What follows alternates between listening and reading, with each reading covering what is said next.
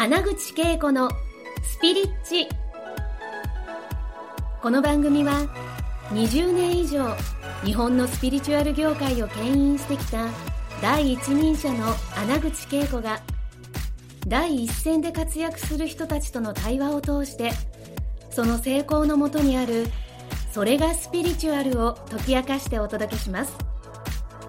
スピリチュアルを生活に取り入れて豊かに幸せになるためのスピリチュアルラジオ番組です。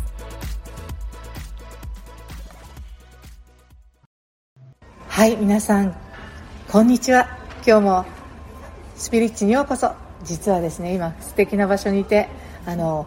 ヒルトンホテルなんですけどチャタンにあってねすごくあの穏やかな環境のイタリアンをいただきちょっとお茶しながら今日のね素敵なもう私のね私のなんていうのかな、えっと、娘であってもおかしくない。そしてまたえ友人でありソウルシスターであってもおかしくない。シリウスのなんか友でもありレムリア時代のなんかつながりを持っている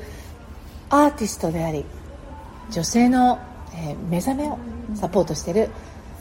夏ローズさんで私はなっちゃんと呼ばせていただいているんです、なっちゃん今日はありがとうようこそ。けいこさんありがとうございます。嬉しいです。あのねなんかね実は息子のねリッチ皆さんにご紹介したことがあると思うんですけど、リッチを通して出会えて宮古島で初めて出会ったんですね、うんうんもう3年前ぐらいかな。ね。でその時から。なんかなっちゃんに私は惹かれていてね、えーなんていうのかな？共鳴するエリアが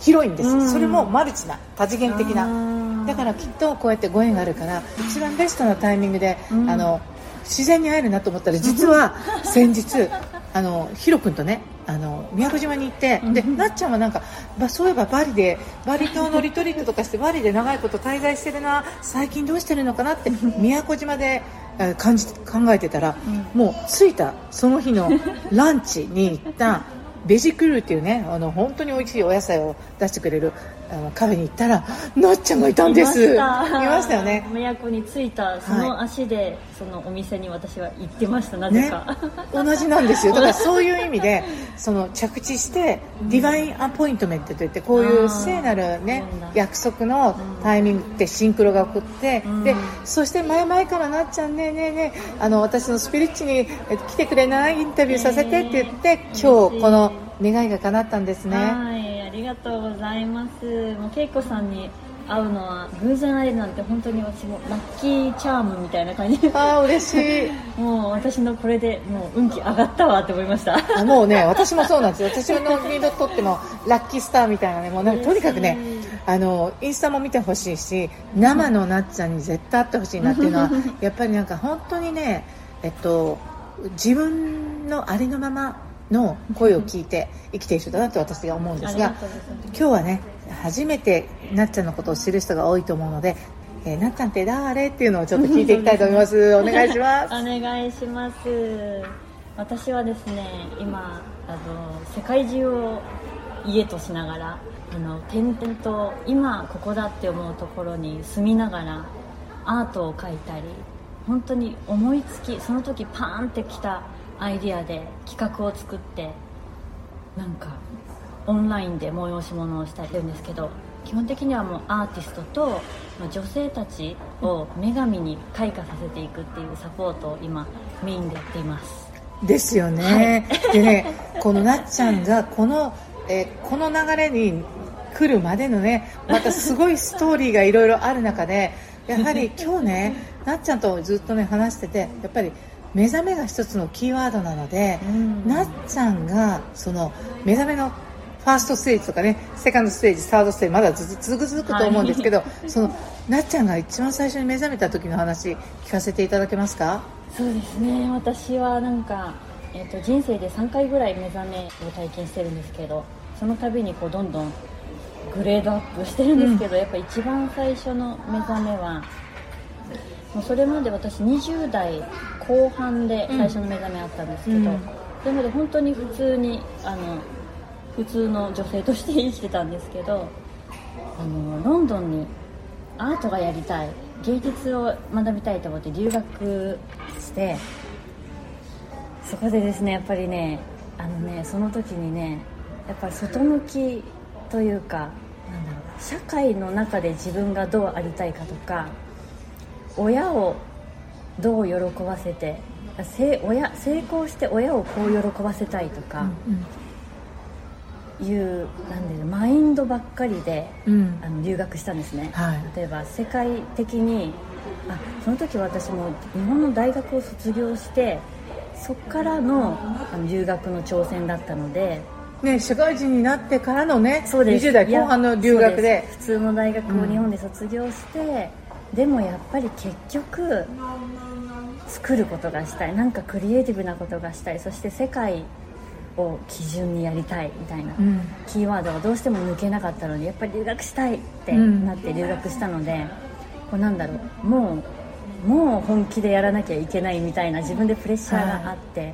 い、で親にも負担をかけていたっていうのもあってなんか自分で自分にプレッシャーをかけて何て言うんでしょう超一番いい学校にあの頑張って受験したんですね。すごいよね。世界の名門みたいなところに。世界一を目指す女みたいな。やったるでみたいな感じで。どうせこの年でこんな決意をして、うんどうせ学ぶんなら世界一のとこがいいし、うん、でそこに頑張って入ってでどうせ入ったのならばそこでもトップクラスで卒業しなきゃ意味がないっていう気合 すごいかかっちゃってて。気合入ってるよね。気合入っちゃってて、うん、でそれで留学楽しい留学のはずで留学したんですけどももうみんな敵みたいな感じで、うん、あの周りの人たち、もう私はなんか一匹狼みたいな感じで友達もあんまり作らずに。とにかくあのその芸大の課題に打ち込んでみたいな感じで、うん、自分を追い込んで着る服も全然気にせずなんか化粧もせず今の自分では考えられない真逆の自分らしさの反対のことを全部しててもう頑張る。とにかく徹夜をするでなんか一番になるみたいなとにかくやれるだけやるみたいな。めっちゃ競争社会の トップを生き抜くみたいな女性になってて。そう。でなんかひどい環境の中で暮らすみたいな感じ。なんか知らなきゃ自分でそれを追い込んで、うん、そういうことをしていたらですねもう完全にあの今思えば higher self からの超猛烈ストップがかかって、はい、まあ、すなわちその時は全く目覚めてなかったので分かんなかったんですけど完全なるうつ病になりまして、はい、もう動けなくなった動けなくさせられた、うん、っていう感じで強制停止があってでそっからあの初め日本に帰ってきたんですそのままもう敗北して、敗北。すごく敗北の気持ちで逃げるようにみんなから隠れるように帰ってきて、うん、本当になんだろうもう意識朦朧みたいな感じの、うん、なんかそこで本当に一番初めて人生で深い闇を体験して体験してね。本当に死のうってとこまで行ったんですよ、うん、あもう本当に生きる意味ないなっていうところまで行って、誰も信頼できないし、自分は何者でもないし誰もいないみたいな、本当に暗いこのトンネルはどこまで続くんだろうみたいなところでもう私は死ぬって決めて、意識の中で死を迎えそう死をあの死ぬっていうシミュレーションを死んだらどんな感じかな、うん、死ぬ時どうやって死のうかなって考えて、うん、シミュレーションして意識で死んだんですよ一回、うん。うん、でその時にあこんな感じかみたいな感じで、うん、あなんかあこうなるのねっていうのがなんか体感で分かって、うんうん、そうしたらなんかあし私ってなんかこんな死ぬほどの今価値もないなと思ったんですよ。死ぬほどもの価値がないってすごいよね。すごいですよね、うん、なんか死ぬにも値しない みたいな。よくそこまで行きつけましたね。面白かったですね、うん、また今思うと本当に宝物だけど、うん、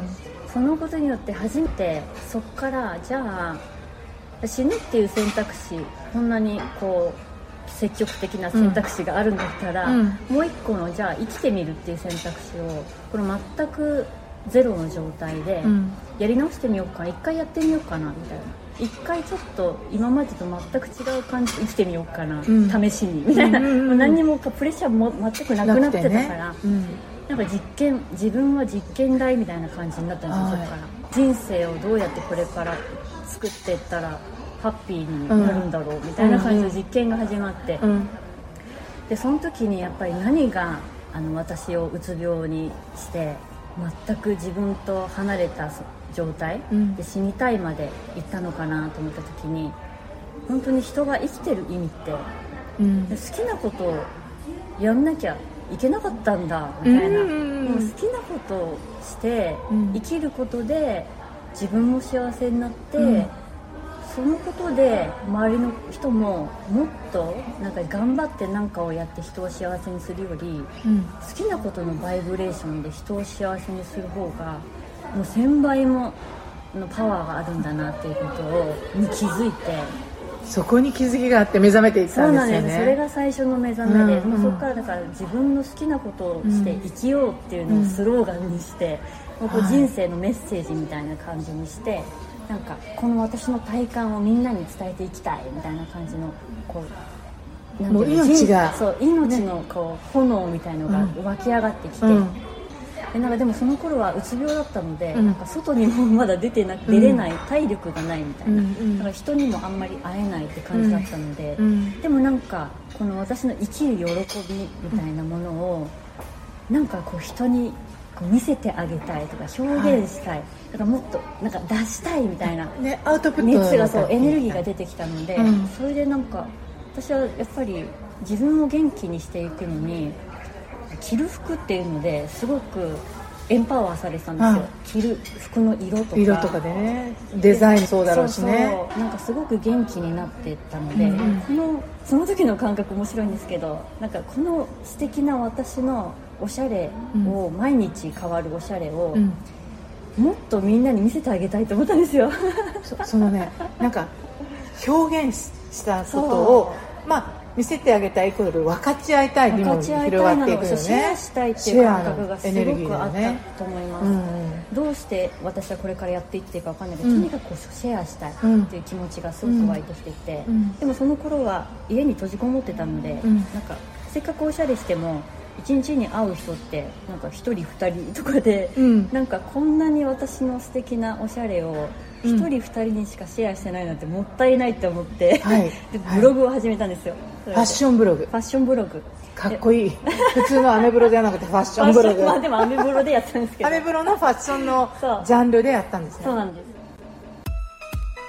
今回の放送はいかがでしたか？穴口恵子に聞いてみたいことや感想がありましたら、ぜひ公式ホームページよりお送りください。